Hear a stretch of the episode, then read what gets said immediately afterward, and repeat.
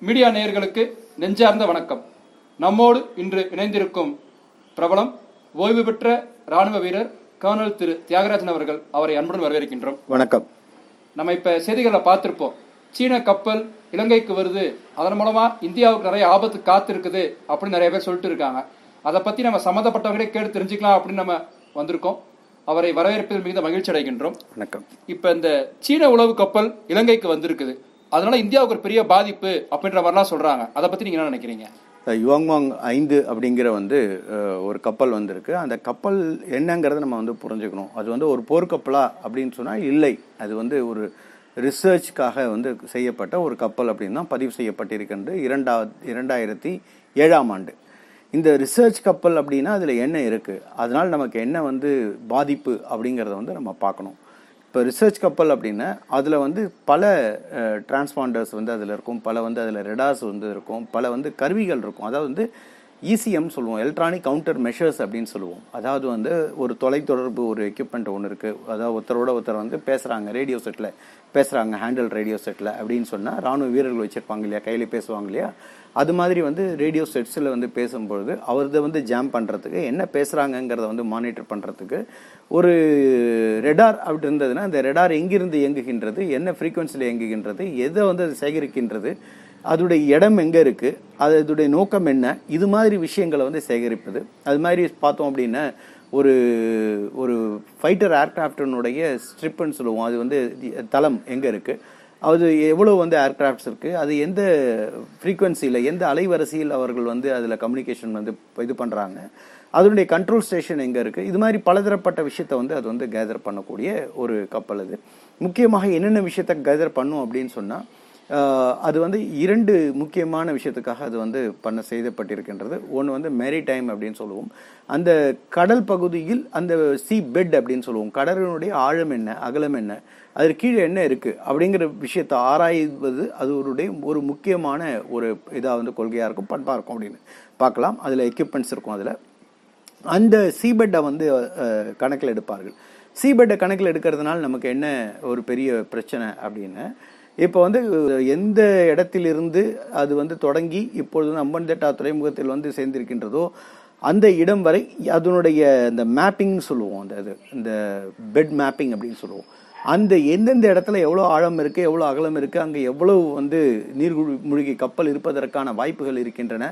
அப்படி போர் என்று வரும்பொழுது தன்னுடைய நீர்மூழ்கி கப்பலை எப்படி எடுத்துச் செல்வது எங்கு வந்து அதை நிறுத்துவது எதிரினுடைய நீர் மூழ்கி கப்பலை எப்படி அழிப்பது? இது போன்ற விஷயங்களுக்கு ஒரு டேட்டாவை வந்து உபயோகப்படுத்தி கொண்டு ஒரு போருக்கான ஒரு திட்டத்தை வகுப்பதற்கு அவர்களுக்கு ஒரு இன்ஃபர்மேஷன் வந்து அவங்களுக்கு கிடைச்சிருக்கும் அப்படிங்கிறது தான் நம்ம வந்து இதை வந்து பார்க்கலாம். இரண்டாவதாக அது வந்து பார்த்தோன்னா சேட்டிலைட்ஸ் சேட்டிலைட்ஸையும் அந்த இடத்தில் இருக்கக்கூடிய என்னென்ன விஷயங்கள் இயங்குகின்றன? எனிமி சேட்டலைட்ஸோட ஏதாவது இன்ஃபர்மேஷன்ஸ் கேதர் பண்ணுதா? என்னென்ன சேட்டலைட்ஸ் வந்து இயங்குகின்றது என்ன காரணத்திற்காக அது இயக்கப்பட்டிருக்கின்றது என்னென்ன இன்ஃபர்மேஷன் வந்து அது கேதர் பண்ணுது என்ன வந்து அலைவரிசையில் அது வந்து ஒர்க் பண்ணுது எங்கே வந்து அந்த இதுக்கு வந்து டிரான்ஸ்பாண்டர்ஸ் வந்து அது சென்ட் பண்ணுது டேட்டாவை வந்து செய்தி சேகரித்து எங்கே வந்து கொடுக்கின்றது. இது மாதிரி பல விஷயங்களை வந்து அந்த விண்வெளியில் அவர்கள் ஆராய்வதற்கான அதில் வந்து எக்யூப்மெண்ட்ஸ்லாம் இருக்குது அப்படிங்கிறத வந்து நம்ம வந்து பார்க்கலாம். இப்பொழுது இந்த கப்பலானது நிற்க நிறுத்தப்பட்டிருக்கின்ற இடம் எங்க அப்படின்னு கேட்டீங்கன்னா அம்பன் தோட்டா துறைமுகம் எல்லாருக்கும் தெரியும். அதனுடைய சிறப்பு என்ன? அது வந்து இலங்கைக்கு கிழக்கு முகமாக அது வந்து இருக்கும். அது முகப்பு கிழக்கு முகப்பில் வந்து அது இருக்கும்.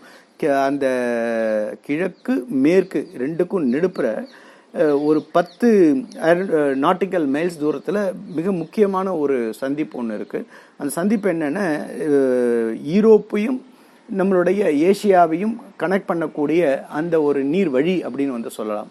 ரொம்ப ரொம்ப பிஸியான வழி. அந்த வழியை வந்து கண்காணிக்கக்கூடிய ஒரு முக்கியமான இடத்தில் அது வந்து நிறுத்தப்பட்டிருக்கின்றது. இலங்கையினுடைய அந்த ஜியாகிரபிக்கல் ஏரியா வச்சு எந்த இடத்துல அப்படி இருக்குன்னு பார்த்தீங்கன்னா தென் முகப்பில் வந்து இது இருக்குது எதை பார்த்துட்டு இருக்கு அப்படின்னா கிழக்கு மேற்கை பார்த்து வந்து அது இருக்கு அப்படின்னு வந்து நம்ம சொல்லலாம். ரொம்ப கரெக்டாக ஜியோகிராஃபிக்கல் இன்ஃபர்மேஷன் வேணும்னா. ஸோ அது மாதிரி இருக்கும் பொழுது உலக வணிகத்தை வந்து என்ன இன்ஃபர்மேஷன்ஸ் எவ்வளோ வந்து கப்பல் வருது எதுக்காக வருது என்ன வந்து வணிகம் செய்கின்றார்கள் யாருடைய கப்பல் அங்கே அதிகமாக பயணம் செய்யப்படுகின்றது இந்த இன்ஃபர்மேஷனை வந்து அவங்க வந்து எடுப்பதற்கு வாய்ப்புகள் மிக அதிகம்.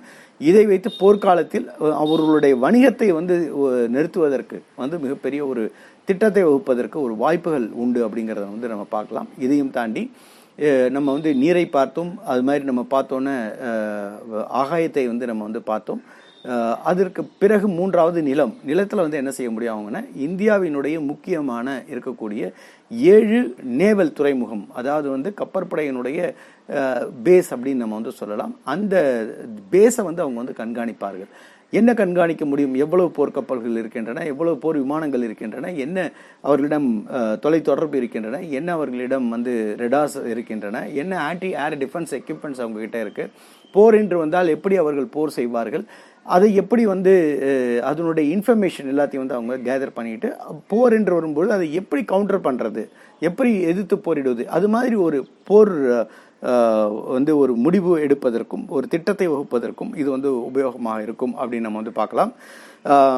அதையும் தாண்டி முக்கியமாக நம்ம சொன்ன கல்பாக்கம் அது மாதிரி இருக்கக்கூடிய மின்சாரம் உற்பத்தி செய்யக்கூடிய அணுமின் உற்பத்தி ஆலைகள் அது மாதிரி நம்ம பார்த்தோன்னா ஜென்ரேஷன் எலக்ட்ரிக் ஜென்ரேஷன் எது மாதிரி இருந்தாலும் சரி அது வந்து ஹைட்ரோவாக இருக்கட்டும் இல்லை வந்து நிலக்கரியால் வந்து உற்பத்தி பண்ணுறதாக இருக்கட்டும் அல்லது வந்து அட்டமிக் எனர்ஜினால் உற்பத்தி பண்ணுவதாக இருக்கட்டும் அனைத்து வந்து மின் உற்பத்தி நிலையங்களையும் அவர்கள் வந்து அதாவது வந்து அவங்க ரிஜிஸ்டர் அப்படின்னு சொல்லுவோம். எங்கே இருக்குது அந்த லொக்கேஷன் என்ன என்ன இம்பார்ட்டன்ஸு அப்படிங்கிறத வந்து ஜிஆர் கிரிட் ரெஃபரன்ஸ்னு சொல்லுவோம். அதை வந்து மிகவும் துல்லியமாக எடுப்பார்கள்.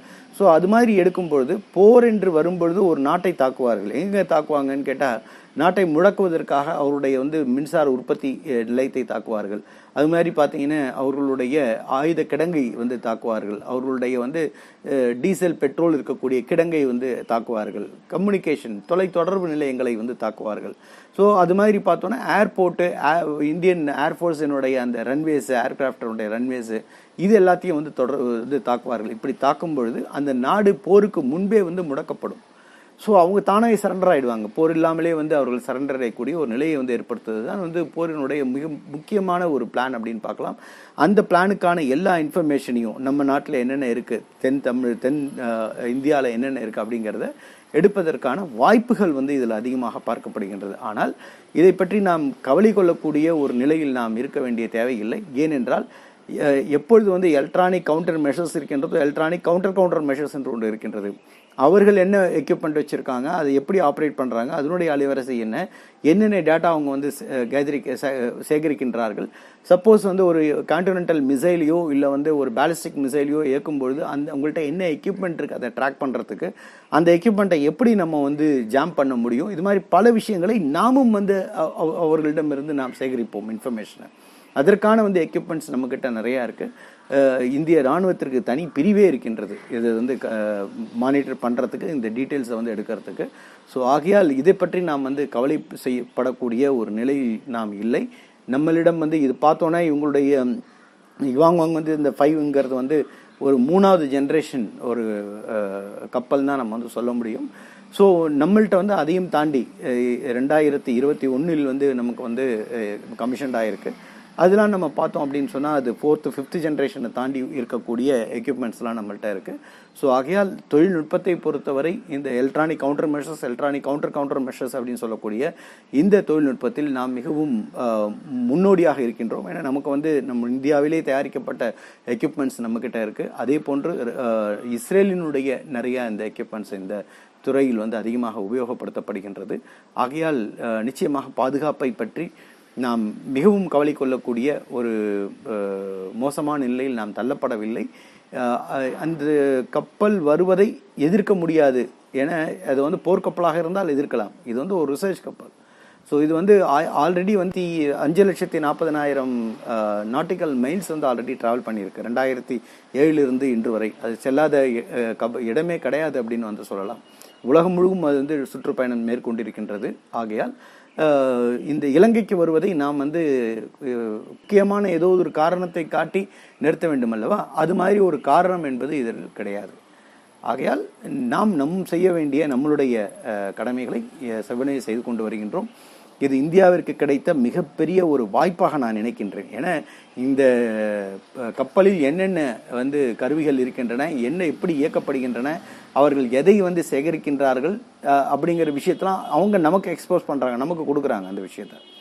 ஸோ எப்போ வந்து அவர்களுடைய சீக்ரஸி நமக்கு தெரிய வருகின்றதோ அது நமக்கு வந்து அது பலம் அப்படிங்கிறத நான் வந்து பார்க்குறேன்.